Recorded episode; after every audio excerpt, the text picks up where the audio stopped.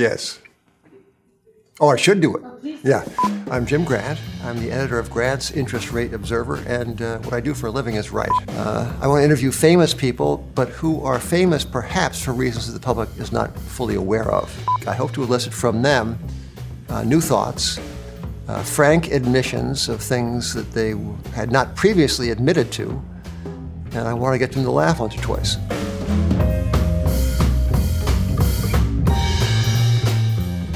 Hello, viewers of Real Vision. This is uh, Jim Grant, and it is a great uh, privilege to be in the company today of William R. White, economist extraordinaire, international uh, uh, financial, it might be the noun here, but certainly authority.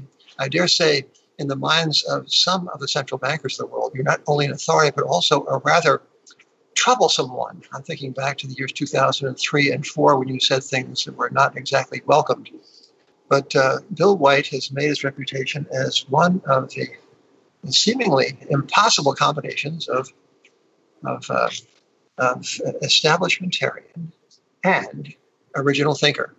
Who was it, Bill, who said that, uh, uh that when uh, brains impinge on experience, um, you get an idea? And sometimes that idea is not the one that is authorized from on high. And Bill White has made his uh, career by thinking things were not always authorized. He began uh, as uh, a young alumnus of, I guess you, you had a University of Manchester PhD by the time you started with the Bank of England, did you not? It was 1969 yes. at length. Yes. You uh, uh, returned to your Canadian roots and uh, served with the Bank of Canada, finally rising to deputy governor over the course of 22 years. He was on to the Bank for International Settlements, the central banker's own Swiss bank, and there, uh, Bill headed the monetary and economics department for upwards of 12 or 13 years. We know him principally by his work in the early aughts when uh, it appeared that everything was moderate and swimming and uh, financially uh, invulnerable. And uh, Bill, I'm thinking to the uh, famous Jackson Hole Conference of the year 2003. Oh, yes. And you and Claudio Borio uh, gave yourselves uh, uh, some notoriety by presenting a paper that had to do with the imperfection of the state of affairs then ruling in international finance. And that seems to me, if I recall correctly, had something to do with leverage, with interest rates, and with unintended consequences. Mm-hmm. And uh, it was that paper uh, that not necessarily uh, distinguished Bill, but really that it was characteristic of the approach you have taken for well nigh five decades. I speak five decades respectfully as a fellow who was actually uh, uh, slightly older than that. And then uh, after this career in the BIS, story career in the BIS, it was on to the OECD and the now the uh, CD Howe Institute in Toronto. But Bill's currently speaking to us from quarantine in London, England. And uh, after that somewhat windy uh, introduction, Bill, welcome to Real Vision. Well, it's a pleasure to be here. It's and it's a great pleasure to be interviewed by by you in particular. Oh, thank you, Bill. I'm more than pleased to be here.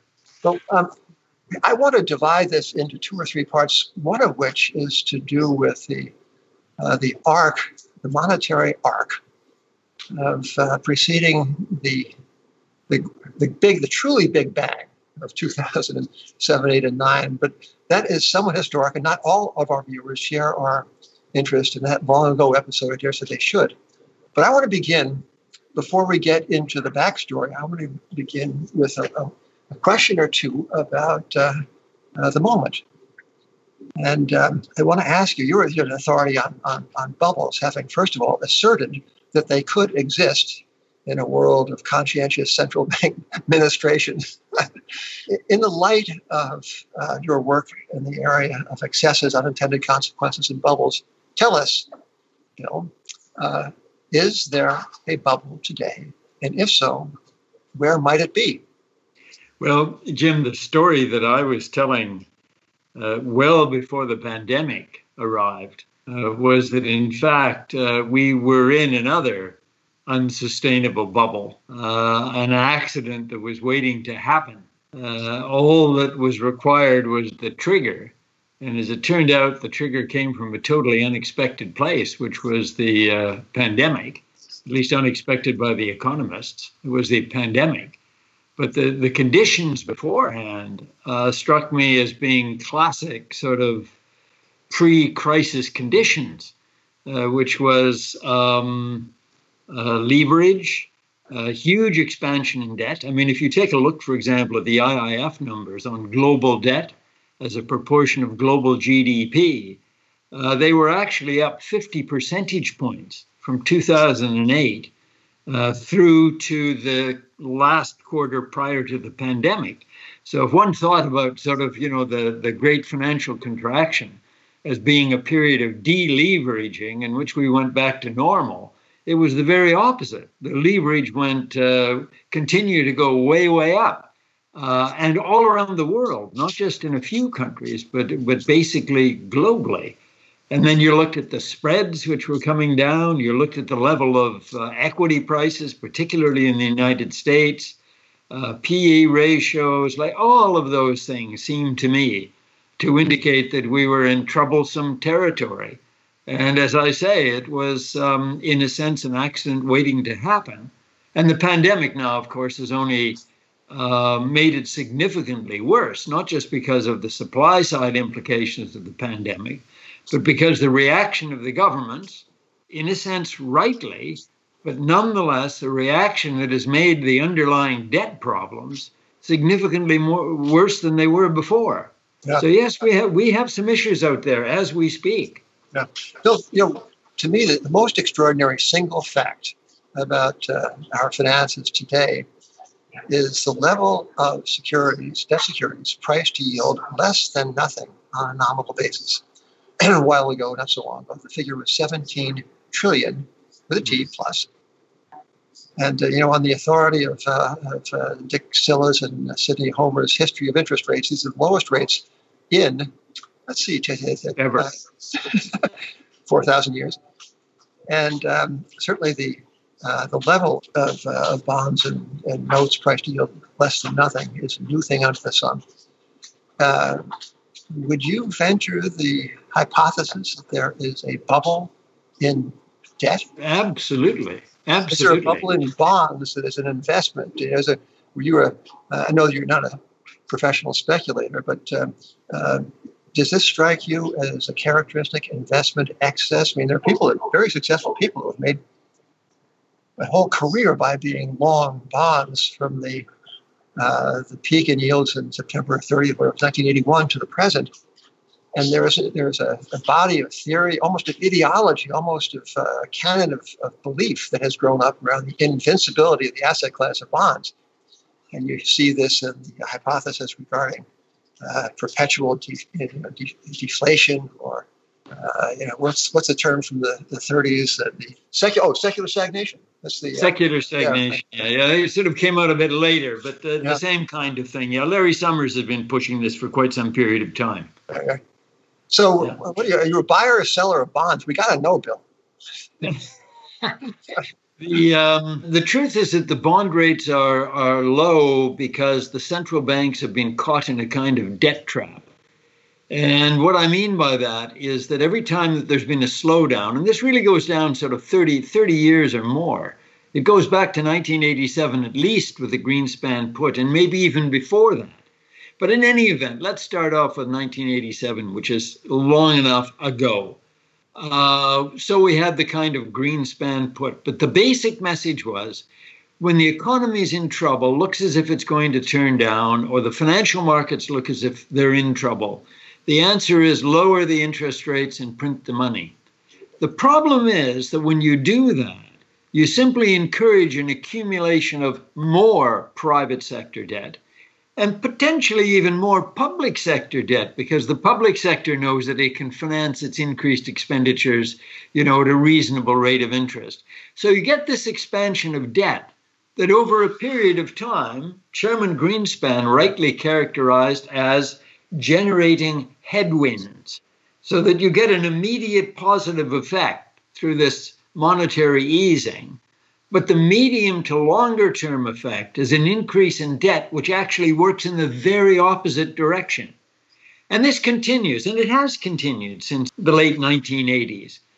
But the accumulation of debt has now got to such a point, okay, and the interest rates have been lowered to such a point repeatedly, cycle after cycle, that we now have a situation where the central banks know, I think increasingly, that the path on which they have embarked is unsustainable.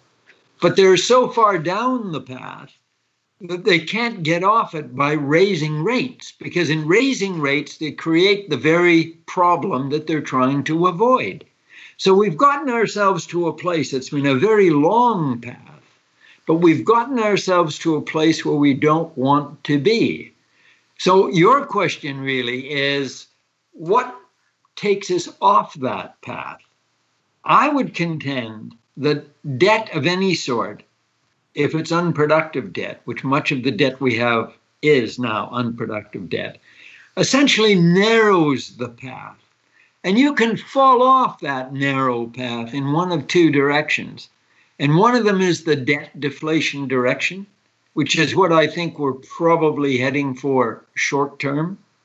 The other one, you could fall off in the inflationary direction.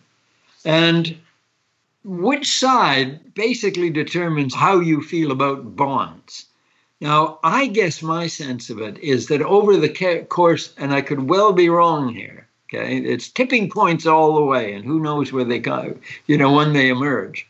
We, I think we're going to fall off on the debt deflation side, in which case monetary easing will continue, the bond rates will continue to stay very low, uh, whether they will go any further, I guess I have more doubts about that, but I think the, the, the, the, the likelihood that they will stay quite low for an extended period is reasonably great. Having said that, if the central banks, finding themselves in this situation, say, as indeed many people recommend, okay, that you simply double down on monetary expansion and fiscal expansion, okay, and fiscal expansion for the first time, then this combination of a lot of fiscal stimulus supplemented by central bank financing could very easily lead you into a world of fiscal dominance where the expectations suddenly start to shift. And if that happens, then you're into an inflationary world where obviously bonds is the last place that you want to be. So I suspect it will be ne- near term deflation and longer term inflation, and potentially even very high inflation. Because once these processes get out of the box, it's very hard to rein them in. We've seen this over and over in terms of historical experiments. Bill, you have been around central bankers. Indeed, you have been one of them for most of your career. What is wrong with these people? And I'm going to uh, illustrate with a story from the American game of baseball. All right, so you got to imagine uh, journeyman second baseman named Dick Schofield. He plays for the St. Louis Cardinals, right? And and the formidable, uh, looming uh, Bob Gibson, one of the great pitchers of all time, is sitting in the dugout when Schofield strikes out, as he so frequently does. Schofield comes back to the bench he proceeds to throw a tantrum. He slams his helmet on the floor. He, he breaks his bat. He swears up a blue storm. And Gibson says, Come over here, please. He says, Look, look, here is your batting average. It's 230. What did you expect? All right. What do the central bankers expect? The Fed has 700 and something PhDs. I don't. I know you're a PhD. I don't mean to disparage the title.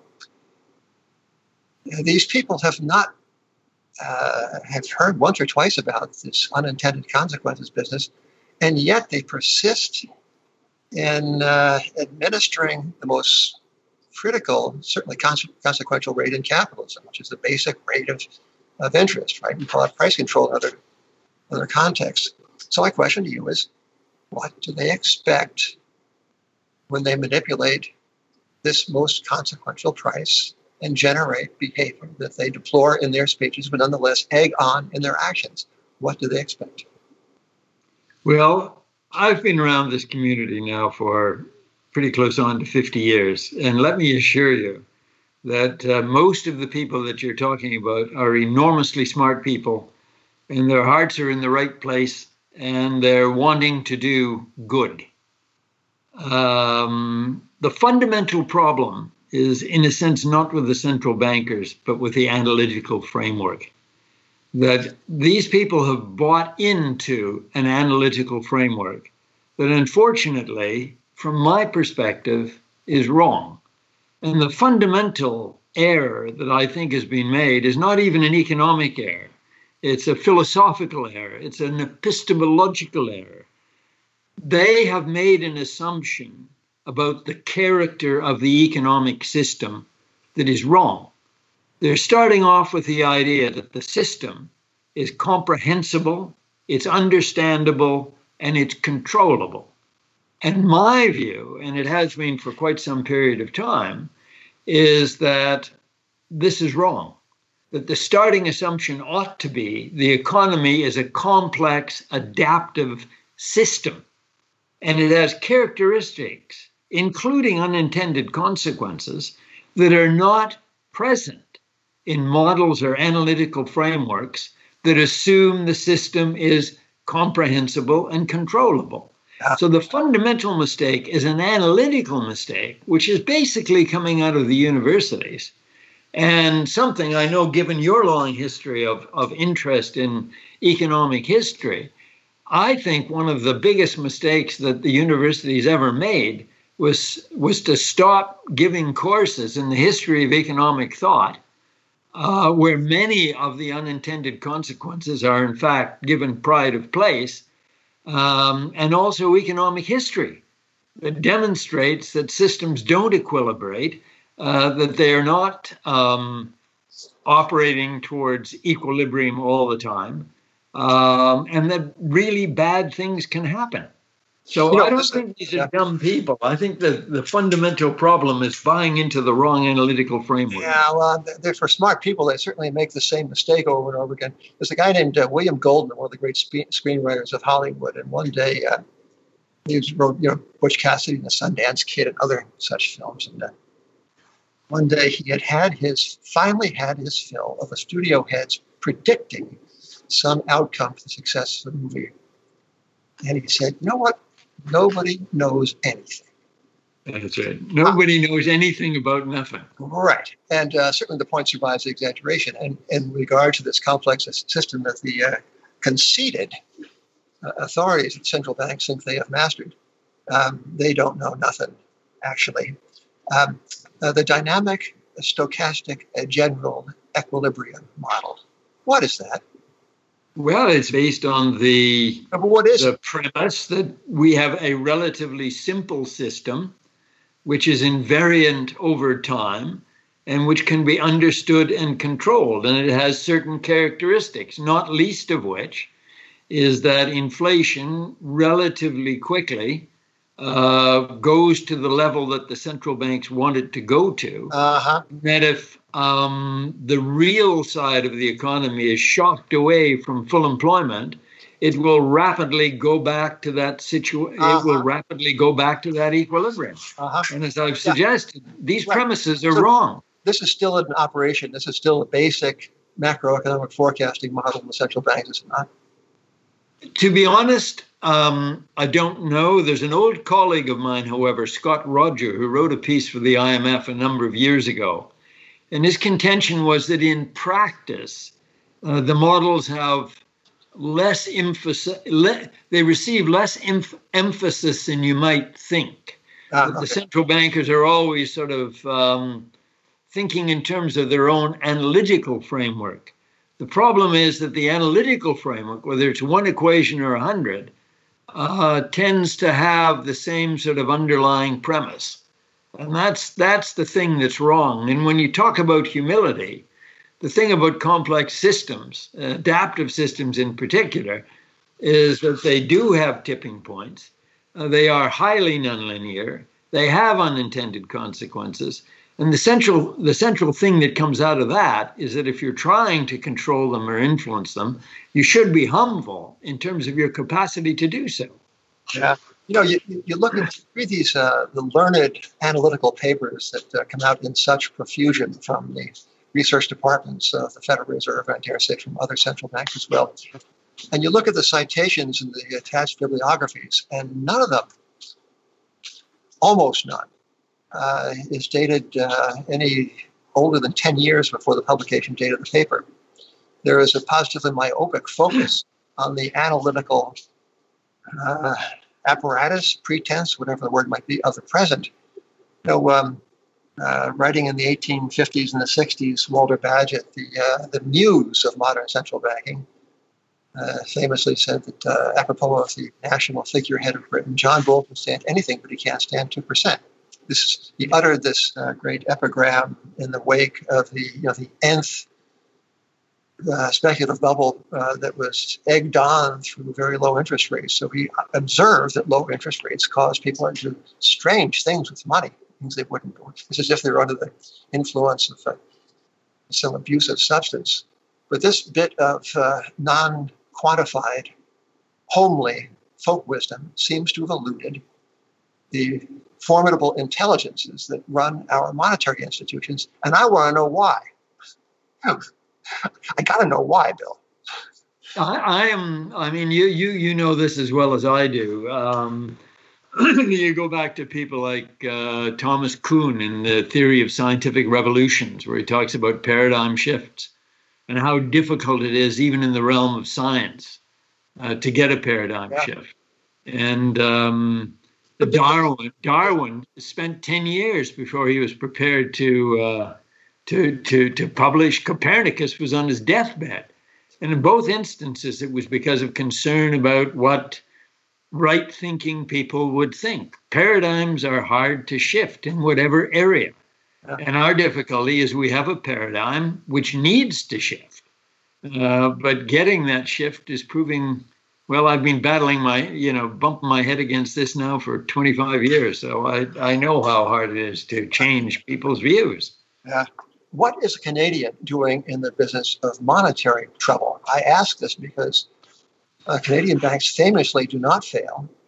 Um, some put this down to the phlegmatic national character of Canada, which is perhaps well, perhaps it's a uh, it's it's a it's a conceit of the uh, speculative North Americans. But um, you know, Bray Hammond, uh, the famous uh, famous to me uh, author of uh, one of the most marvelous banks, uh, books on financial history, America, Banking and Politics in America from the Revolution to the Civil War, uh, devotes a, a chapter, as Canadian does, to uh, Canadian banking. And he points out that it has tended to be oligarchic, as has been the politics of Canada over the course of. He said that uh, that sometimes the Canadians are more royal than the, than the House of Windsor, and that there, there are ever so few banks in Canada and still fewer failures. So, my question to you is uh, uh, what are the Canadians doing that we're not doing? And why has a Canadian become one of the foremost authorities on, on bank failures? Well, I, I'm not sure that that's the case. I, I do think that there's more attention being paid, uh, particularly in the light of the pandemic, but, but, but even before to the question of the resilience and the sustainability of systems, uh, that efficiency isn't everything.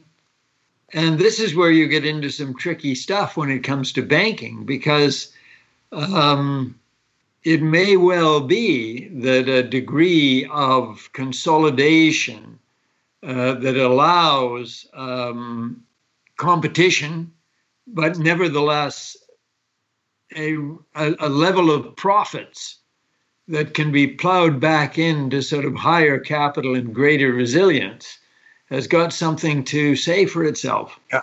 Uh, whether the Canadians have got it exactly right, because there, there, there always is, in a sense, a trade off between efficiency now and resiliency going forward. Whether they've got the optimal position that I'm not in a position to say, but certainly there's something there's something to be said for um, for that that range of territory.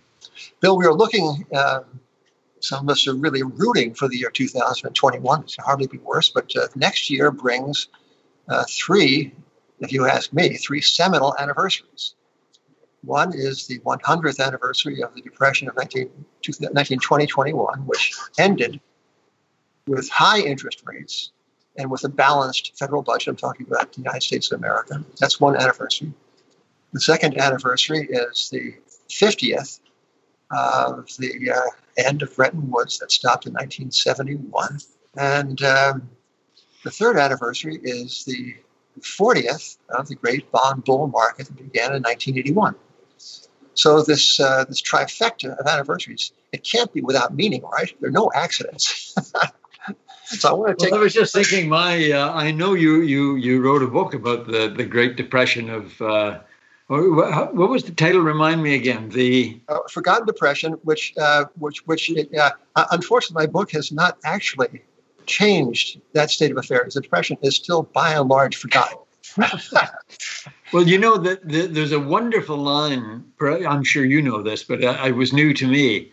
Sir, Sir Josiah Stamp in ah. 1922, looking back on the on the recession in Britain in 1921, he said, and maybe there's something for us looking forward. Quote, it was the failure of an anticipated inflation to materialize. It was exactly the feeling that you get when you walk up the steps in the dark and put your foot on a step that isn't there. and I wonder now, in the light of um, what's going on with everybody being so convinced that inflation can't happen because of all of the arguments that I've just mentioned, that they've become oblivious to the fact that these are just arguments that say it might not happen. There's certainly not arguments strong enough to say that it can't happen. Ah, and it would be very interesting to see if this kind of inflationary push, let's say arising from changing demographics, okay, this is a big element that it seems to me that the Fed has has missed really for decades. All right. So the, let's, the let's implication that that has for inflation, maybe for more inflation going forward yeah. as the baby boomers go out, as China's working population goes down, et cetera, et cetera. I'm still building my case against these pe- these people, these people, central bankers, and bear with me a second. So uh, we're going to get around to uh, uh, Charles Goodhart and he and his uh, co-authors' view of inflation, which you have studied.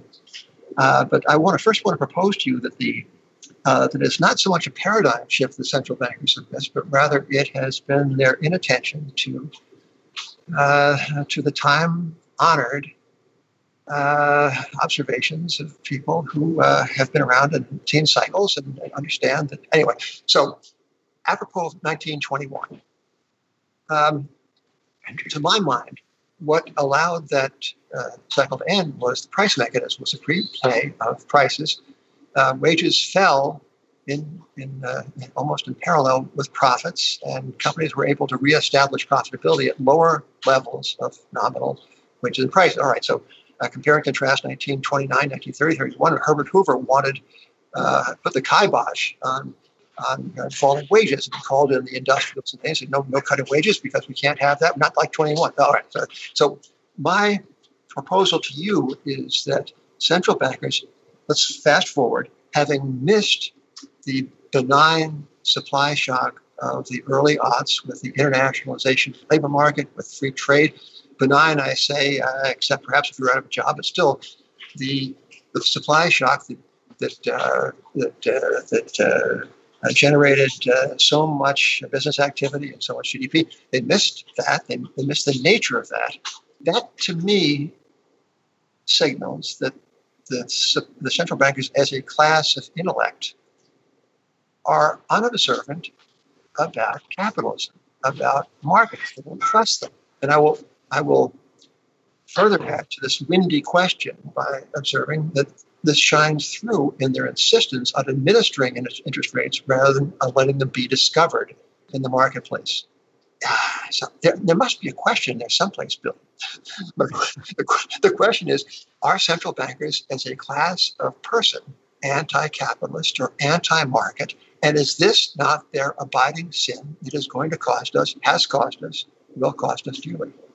Well, I, I go back to what I was saying before. The, the, the, the fundamental mistake was to assume um, that the economy is somehow deterministic and controllable. And they determine it. I, I think the proper model really is an evolutionary, a biological model. So, and of course, there's a long history of this. I mean, going back to Veblen and, and, and beyond, that the proper way to think about it, this Schumpeterian in a certain way too. What's really important is the birth of new companies Right. and the death of old ones. And this evolutionary process that it's the dynamic that brings the growth. And I mean, this is the thing that, in a way, does strike me as, as odd, but I think it has to do with the analytical framework. It's all to do, there's a presumption that efficiency is everything, that somehow, that if you use the resources you have available in an efficient way, okay, to produce the maximum amount today, that that's all there is to it. Where it, the reality is the big gains come from the dynamism of an evolving economy. And I do fear actually that one of the things that these low interest rates have done uh, and ultra easy money is that they have had a negative effect on the supply potential of the economy. Well, and certainly what we're observing more and more, right? And in the United States as well, uh, are these zombie companies? You know, companies that don't really make enough profits even to cover their own interest rates, sorry, their own interest payments. And so the banks, because they don't want to recognize the fact that their capital is going to take a hit, or they're hoping that, you know, like Mr. Micawber, that something might just turn up for their clients. So um, they've been keeping these zombie companies alive. And one of the difficulties, of course, is that because you've got this extra productive capacity still out there, it's pushing down prices. Okay. But at the same time, these companies are still absorbing the capital and the labor that the other competitors might conceivably want to use. So it keeps up their input costs. So these zombies are, are really causing problems for the new competitors. And it's the new competitors, it's the guys in garages, right? Who don't actually have any collateral, who can't get the, the new lending to allow them to become effective participants in the capitalist economy. So there, there's definitely something there in terms of unintended consequences of easy money for the supply side of the economy. You have to wonder after a while, given the repetitive demonstration of the, of the negative consequences of persistent easy money, whether you can actually call these consequences unintended. They might be bungled consequences, but how can they not understand these people with their finger on the scale of interest rates that there are consequences, much like the ones you have just described? Can I say, we, I mean, we've been focusing here here on the sort of the analytical challenges faced by central banks, and you know, maybe they believe everything that they're saying, or maybe they don't. Uh, but there is another side to it too, which I think has to be recognized, which is the political economy side of it. And I think what that means is that certainly coming out of the Great Contraction in 2009 and 2010, fiscal went into reverse very, very quickly.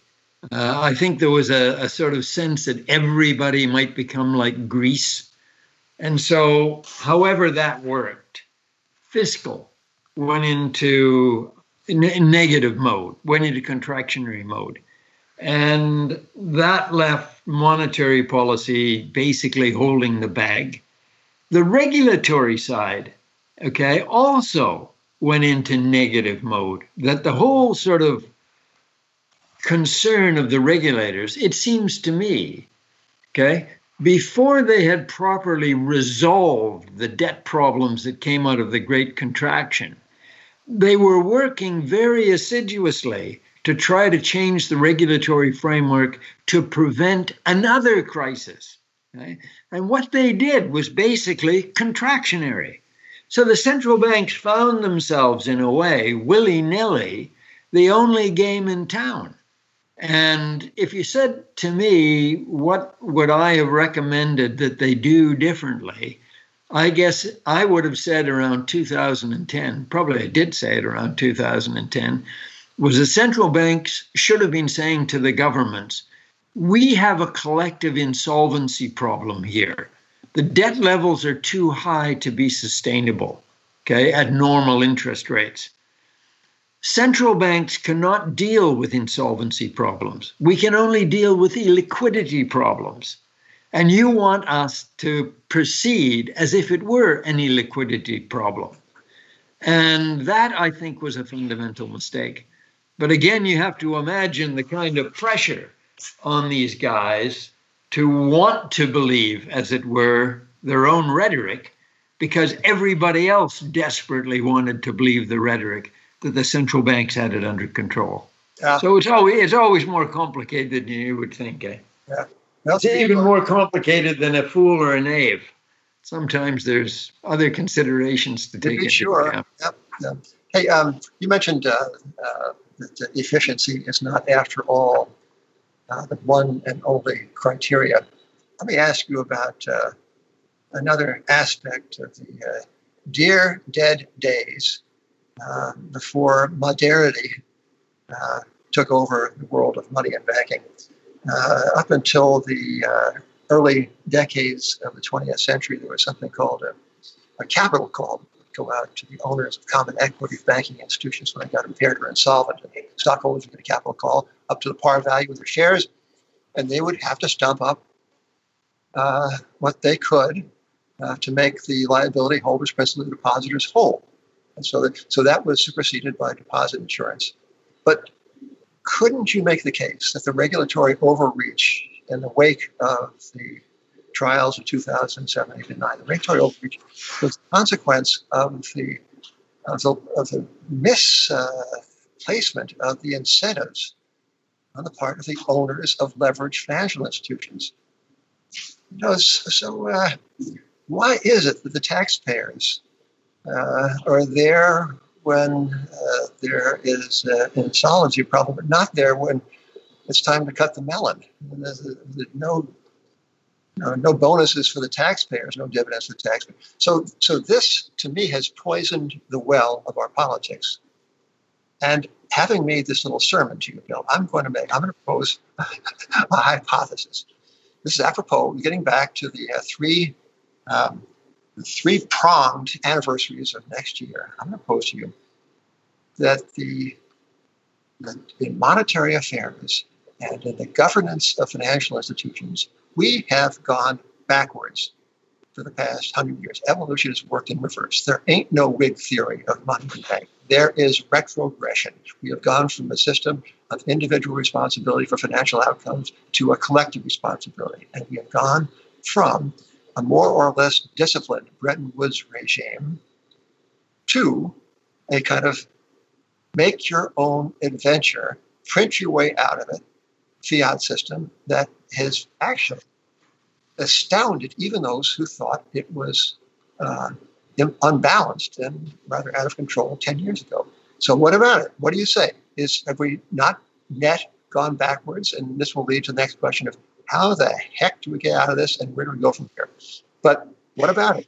Would you agree? Well, I've been writing about this for sort of long periods of time and basically have come to the conclusion that both the monetary regime and the regulatory regime are unsustainable.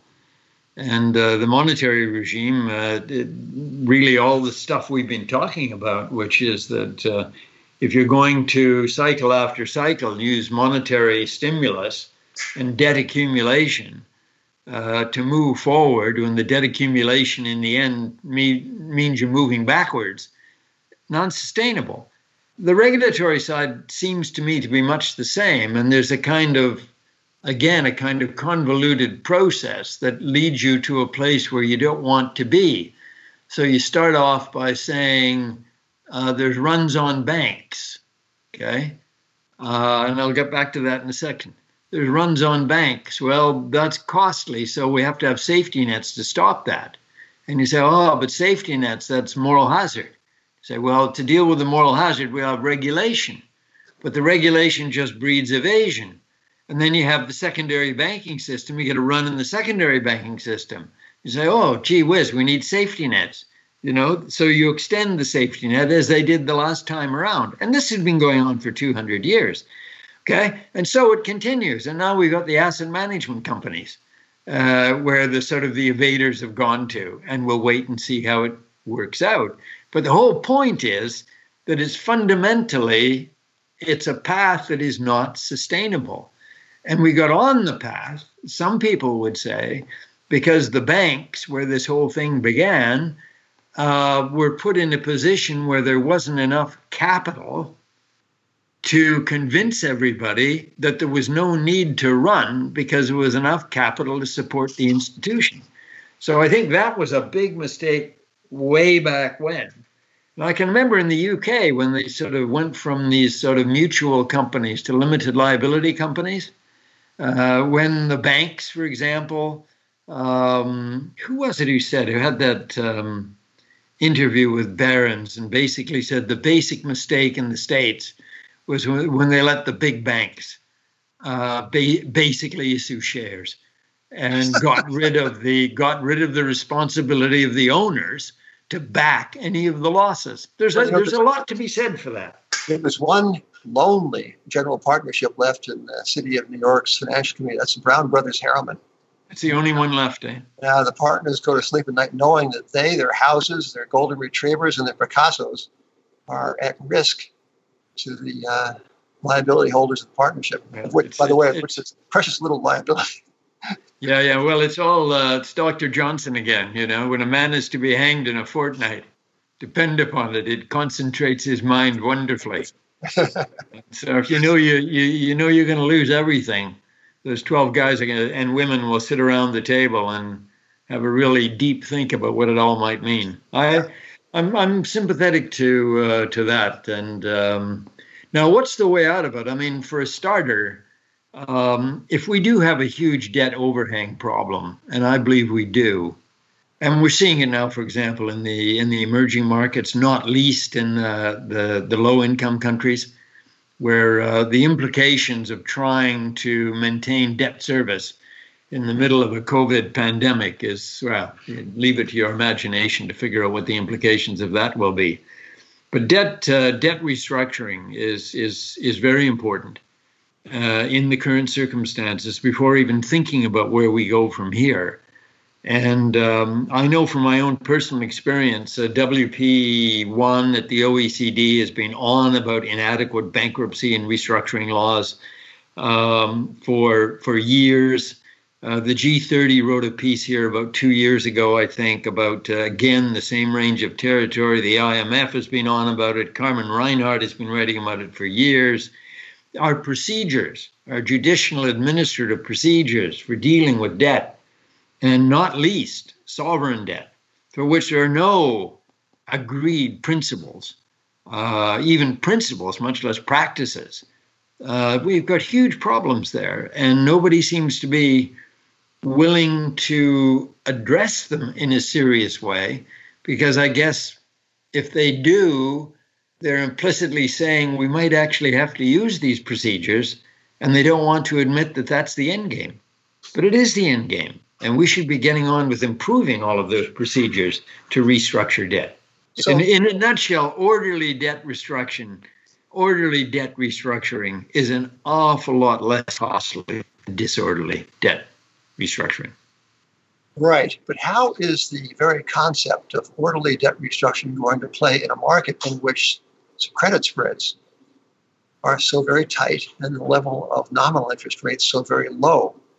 Um, is there not going to be a, a, quick rethink of what people are paying for these securities and perhaps uh, the beginning of a, a, bear market in sovereign credit? It's um, clearly it's it's a worry when you start moving from one regime to the next. I mean, I talked earlier on about it's um, debt deflation coming down the road. Oh, whoops! No, it's not. It's inflation.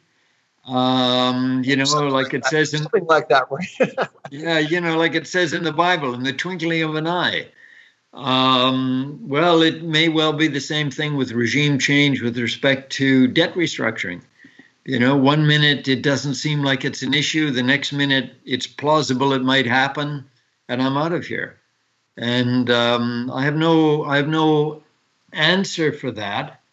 Um, I guess what I might say is that I hope an awful lot of work is going on, as the French would say, dans les coulisses, you know, in the off the scenes, to do with debt restructuring and getting things ready for a different world that people are not talking about. But I, I'm not sure that that's happening. I don't know.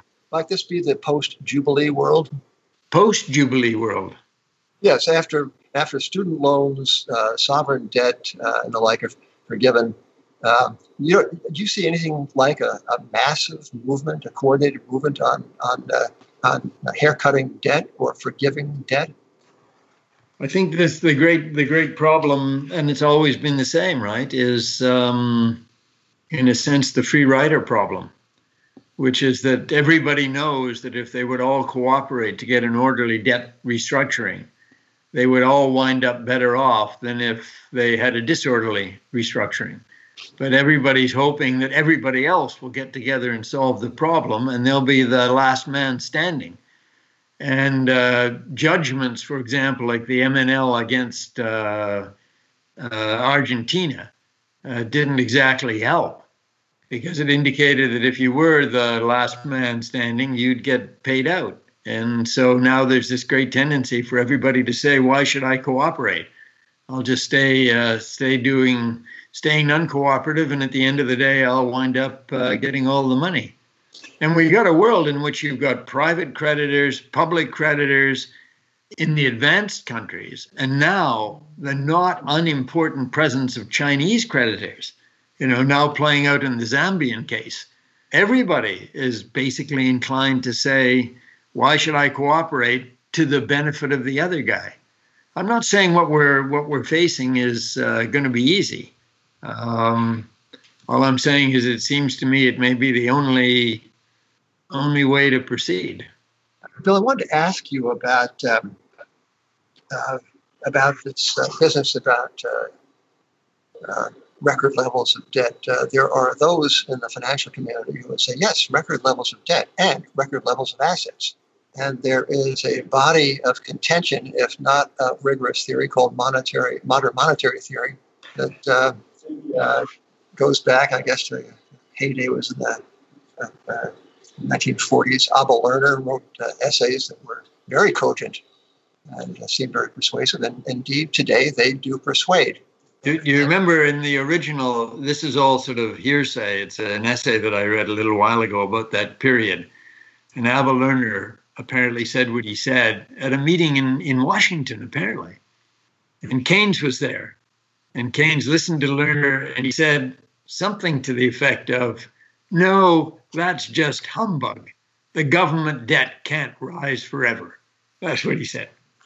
Yeah, well, uh, Stephanie Kelton, who was the doyen of modern monetary theory, has a comeback to that because I taxed her with the Keynes line.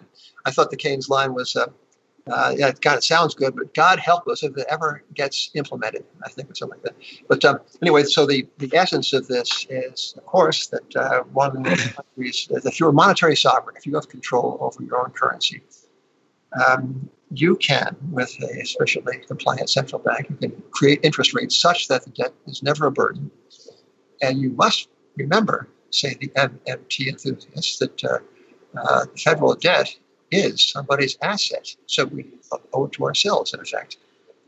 And this mm-hmm. idea has got traction. And uh, uh what's your comment? And uh, what does it say about the intellectual zeitgeist? This, this has become rather a popular meme. Well, the first point to make about assets and liabilities is that um, most of the liabilities have got a fixed nominal principal repayment that always stays the same in nominal terms. Whereas the value of the assets, as we well know, can fluctuate significantly. My recollection, and I bow to your historical studies greater than my own, is that uh, during the Great Depression, uh, that stock prices fell 90%. In Japan, uh, after the great Japanese contraction, stock prices fell 90%. So, you know, but the liabilities were still there. So that's point number one. on modern monetary theory, the, the in a sense, the dangerous part about MMT is that what they are recommending at the moment is precisely what I think most people would say needs to be done, which is um, monetary policy having, in a sense, outlived its effectiveness. We now need fiscal policy to sort of uh, fill in the cracks and that fiscal policy will be made more effective by interest rates staying low. And so we say, okay, that's fine for the immediate future. But this is where the problem, you know, and, and we talked earlier on about extrapolation. You know, you do stuff that works, and people have a tendency to say, well, more of it will work even better. You know, it's like 12 drinks after two drinks. Um, the difficulty will be going forward with this kind of hypothesis because modern monetary theory, as far as I can understand it, and I haven't read Kelton's book yet, but I certainly will do. I read all sorts of other stuff, you know, Randall Wray stuff and others. The emphasis on inflation, it goes back to what I was talking about before with complex adaptive systems. There's sort of a sentiment that it is that inflation is the only thing to worry about and it is easily controllable. And I would say on both counts, they're wrong.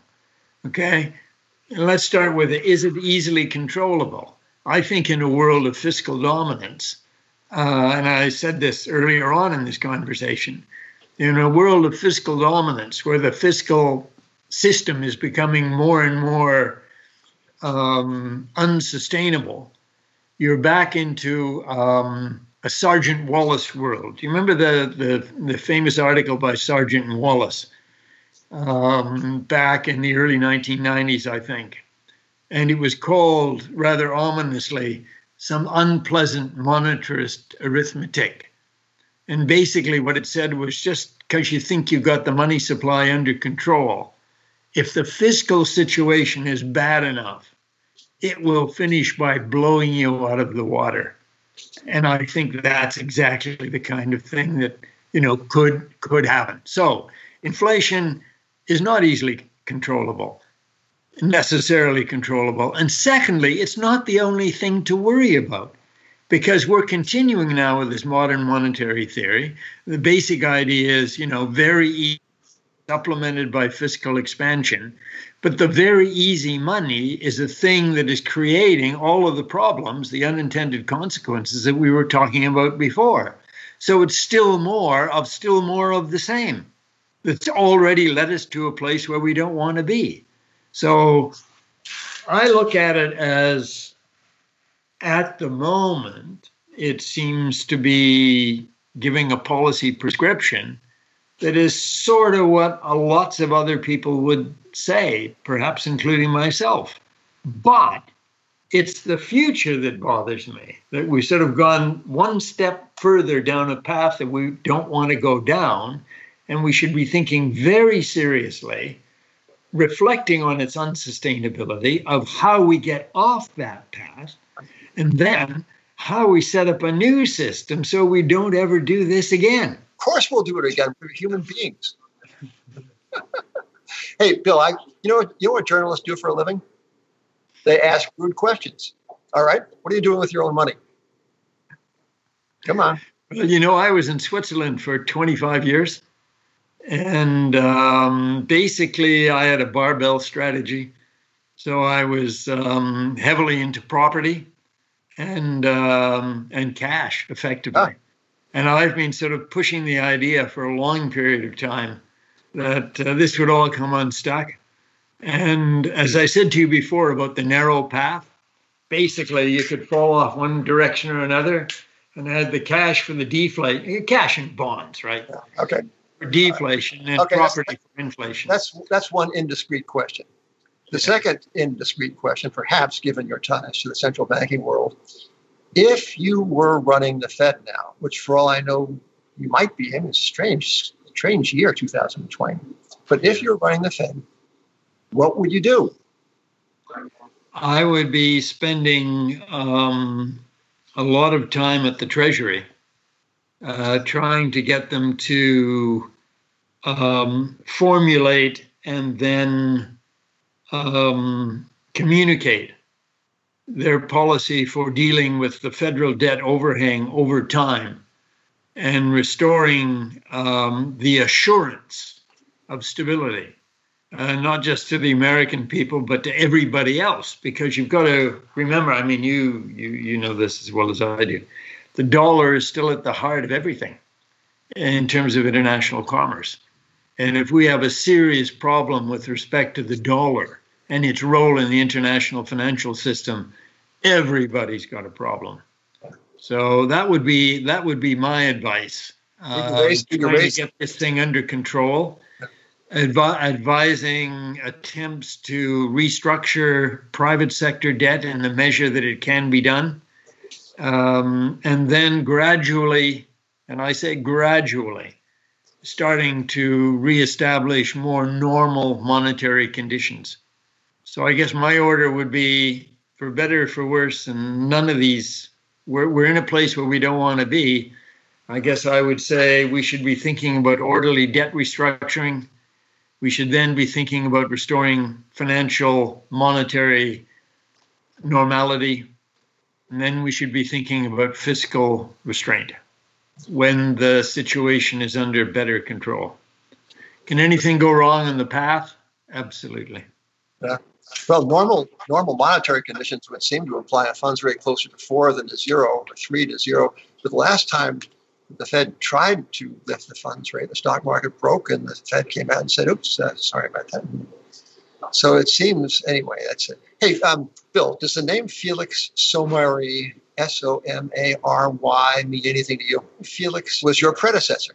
Felix Somary was was um, a guy who uh, made a reputation for himself as one of the great prophets of the uh, of the 1920s, 1930s. Felix Somary was a was a private banker and uh, as a, as a, he calls himself a political meteorologist, and he worked for an outfit called uh, Blankart and Company in Zurich. This comes to me from a, a, very good book called uh, 1931 by Tobias Straumann. S T R A U M A N N. And in this book, Somary, uh, who studied at the University of uh, Vienna and worked as an assistant to Karl Menger, the great Austrian economist. So uh, was a, a banker who uh, tried to tell people that the debt restructurings after World War I were, in fact, fundamentally and uh, tragically flawed, and that there would be hell to pay for it and that the prosperity of the 20s was to that just that degree rather an illusion than a fact. And he made a name for himself by being a calamity howler. And he countered Keynes in 1926, and somewhere he told Keynes that, uh, that uh, you know, he was no, he was not interested in talking about stocks. What he wanted Keynes to understand was that there would be a reckoning for the mis, uh, mis, uh, uh, the bungled uh, debt reordering of the late teens and early 20s. And Keynes was uh, skeptical and said, we will not have any more crashes in our time. So this gets me to my question to you. Uh, Keynes, uh, one more preliminary Somary, um, uh, was taxed in the summer of 1929 at a bankers' conference in Europe by none other than Charles E. Mitchell, who was the head of what is today Citicorp. And even then, Citibank was accident prone, you know, and and, uh, and Mitchell said to Somary, he said, uh, always bearish, always wrong. And he called him the, uh, the Raven of Zurich. It was Mitchell's Raven of Zurich. So you're like the Raven of Toronto. okay, so here's, here's what Somary said about his experiences. Um, he said, quote, in the 20s, I was completely isolated and my urgent warnings to governments as well as to the business world were universally held against me. Close quote. Is that you? Was that you? Um, no, I. The honest truth is, I have been on. Um, I was get, making a presentation at the AEI, for example, about a year ago, and I was on the second half of the program, and Alan Greenspan was on the first half and uh, he was sitting in his office and uh, i went in to say hello to him and he was absolutely delighted to see me i'm pleased to say and uh, other people that i've known well over the course of the years at the fed uh, don kohn in particular um, whom i've known for many many years always been on uh, very good uh, terms with all of them. But um, we've just chosen over a long period of time to have a different interpretation of the way the world works. So I, I would say I've been not so much vilified as ignored. yeah, well, that happens. Um, so something else that Somary said, he told his son once, quote, I sense the future in my bones. It is not only about knowledge, it is signaled not in my head, but in my marrow. Mm-hmm. Anything to that? Yeah, no, absolutely. Um, it's intuition in some fundamental sense, and I mean, you referred to, uh, you know, Homer's uh, study of uh, uh interest rates over the centuries. Um, when you see something happen that has never happened before, like $17 trillion worth of debt that has a negative yield, it's your gut that tells you, no, that there, there's something, there's something wrong here and for years and years at the at the BIS, we used to talk about imbalances. And what did we mean by imbalances? And I, the honest truth was that it wasn't as well defined as the model builders would like it. I think we used to describe it as a as a sustained and significant deviation from norms that had no obvious explanation. No wonder you know he was mad after you spoke in euphemisms okay, this brings me to the promised uh, portion of this interview having to do with the fraught years of uh, 2002, 3, 4, 5, when uh, these uh, imbalances, shall we call them, were building, and they seem to be building in the plain sight of every sentient human being, except almost everyone turned a blind eye. Tell me about uh, the uh, the arc of your learning. When did you catch on? Uh, when did how to describe the buildup of your realization about the, uh, the dimensions of our troubles? And uh, when did it strike you this was really, really bad? Well, I think my concern about about debt and imbalances, you know, things that are not in the standard models, it really goes back to the late 80s and the early 1990s, even before I came to the BIS. And it really had to do with observing Japan. And I remember when I was the deputy governor international at the Bank of Canada, I had a file on Japan that was like this. And it struck me at the time that some really bad things could happen, even when and at this point, the Bank of Canada was already committed to an inflation target. And we, I think we were this, we pronounced an inflation target, I think, three months after the, uh, the Bank of New Zealand. So we were, we were early in the game, inflation targeting. But even at that, you know, I was looking at the Japanese thing, and what struck me was that these people had a huge current account surplus they had no inflation to talk about, and they still got themselves into a huge problem. And that sort of got me starting to think about what is, how does that happen? And then, you know, then sort of went on thinking about the Great Depression. You know, you know better than I. There was no real inflation in the 1920s, right? There was no inflation in Southeast Asia before the Southeast Asian crisis. So all of this stuff about if you just keep inflation under control, everything will be fine. To me, it was just common sense. Bill, doesn't this speak again to the uh, uh, to the lack of confidence in our monetary masters in the institution of price discovery? I mean, they they they are deathly afraid of deflation, which I suppose is part and parcel of the debt pyramid that they have been instrumental in building, or certainly in in helping to promote. This is a thing, actually. I mean, I think this was a mistake that was made that goes back really to the 1980s. And it, again, it's a kind of analytical problem. And this is, I mean, this is part of the, the Goodhart Pradhan book, of course, a good chunk of it. But the BIS has been saying something very similar, you know, really since the middle of the 1990s which is that the world was on a disinflationary path, largely because aggregate supply had shifted outwards under the influence of globalization and baby boomers in the advanced market economies. You know, we had a huge positive supply shock.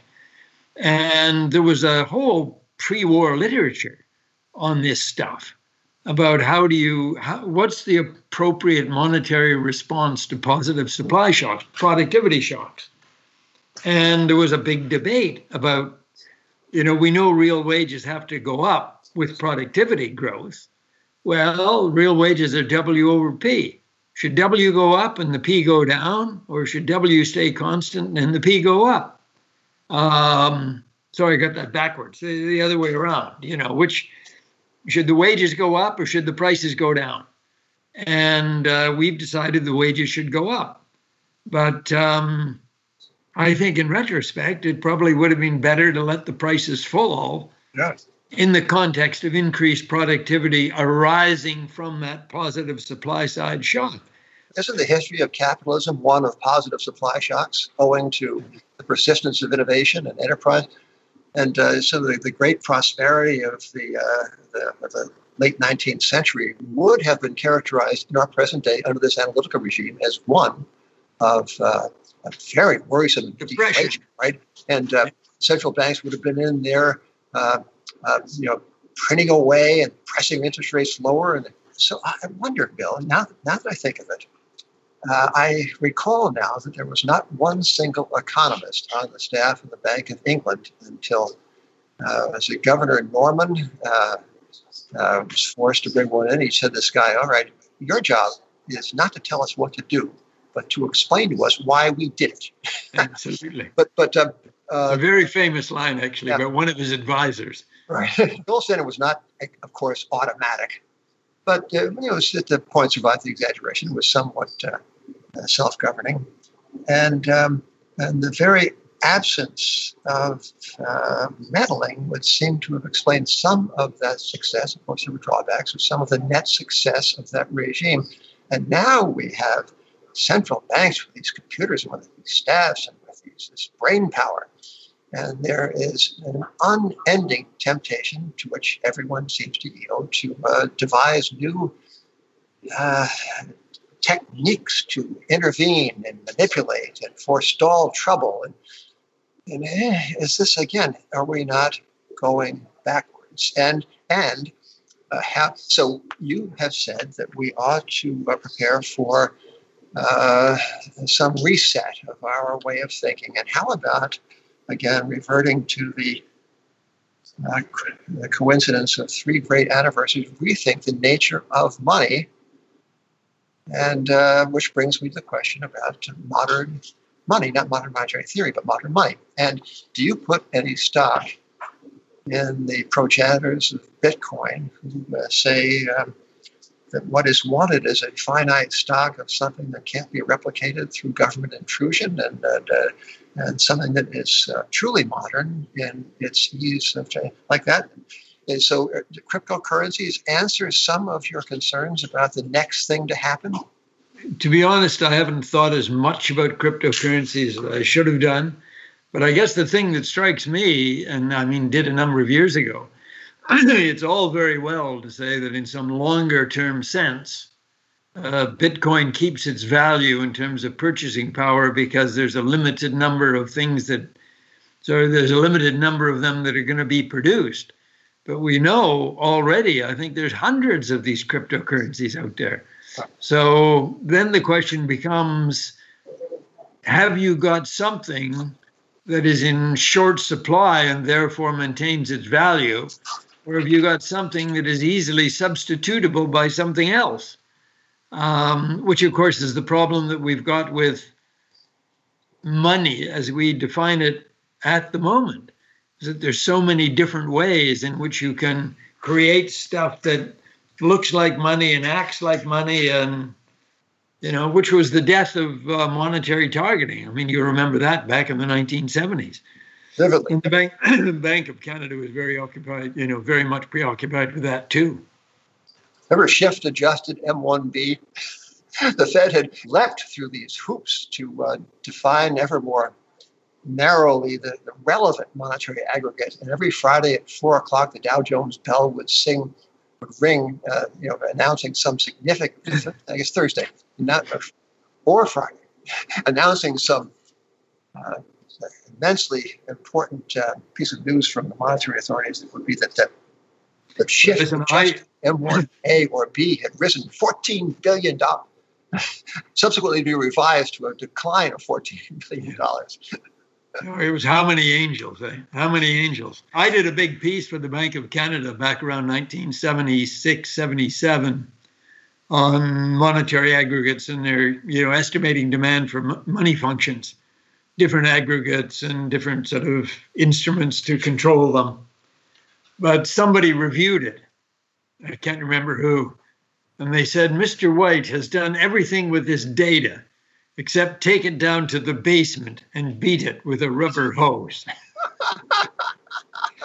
but it's the same kind it's the same kind of thing, you know, you do a million regressions to get one that satisfies all the tests.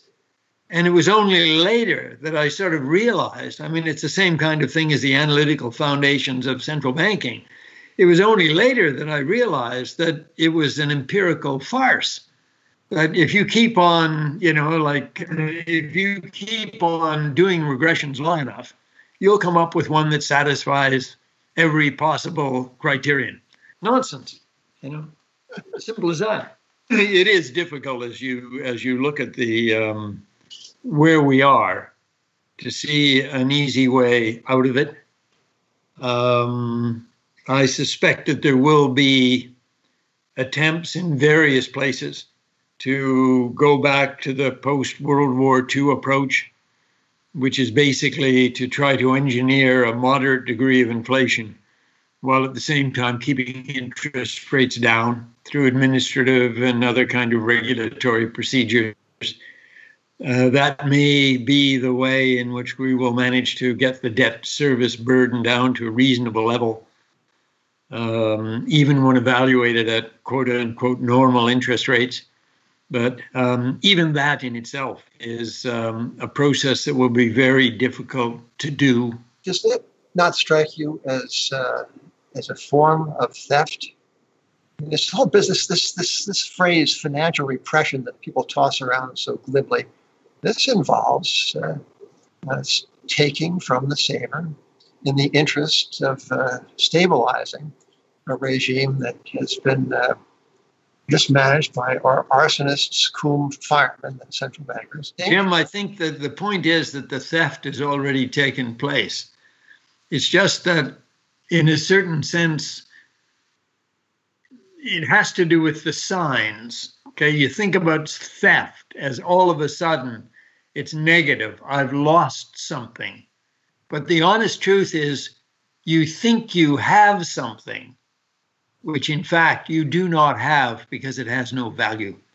So we're all living under an illusion of all of these assets that yeah. are actually worth what we say they're worth, and they're not. Yeah. That's where the threat, the, but the, the in some fundamental sense, the theft has already occurred. The only question at the moment is how do you allocate the losses? And of course, in a world where everybody is going to say, not me. Okay? That's going to make it very difficult. Bill, is there enough gold to go around? I haven't looked into the numbers, but uh, no. my, under, my understanding is the price the price of gold would have to go to a very high level indeed to make it a, a suitable base for today's monetary system. Yeah. All right. Well, uh, Bill White, what a pleasure it has been to be in your transatlantic company. well, it's been a huge pleasure for me too. Uh, and, uh, sad, sadly, talking about uh, talking about things that are not so pleasant. But um, anyway, as the, uh, the English would say, you have to laugh. Well, Ladies and gentlemen of Real Vision, we have been in the company of the man who feels the future in the marrow of his bones. Bill White, thank you again. Uh, it's been a pleasure, Jim. Thank you very much for, for hosting me. Bye-bye. Bye. What's with the bow tie? I can't help but notice that not many people get the message that you have to wear a bow tie.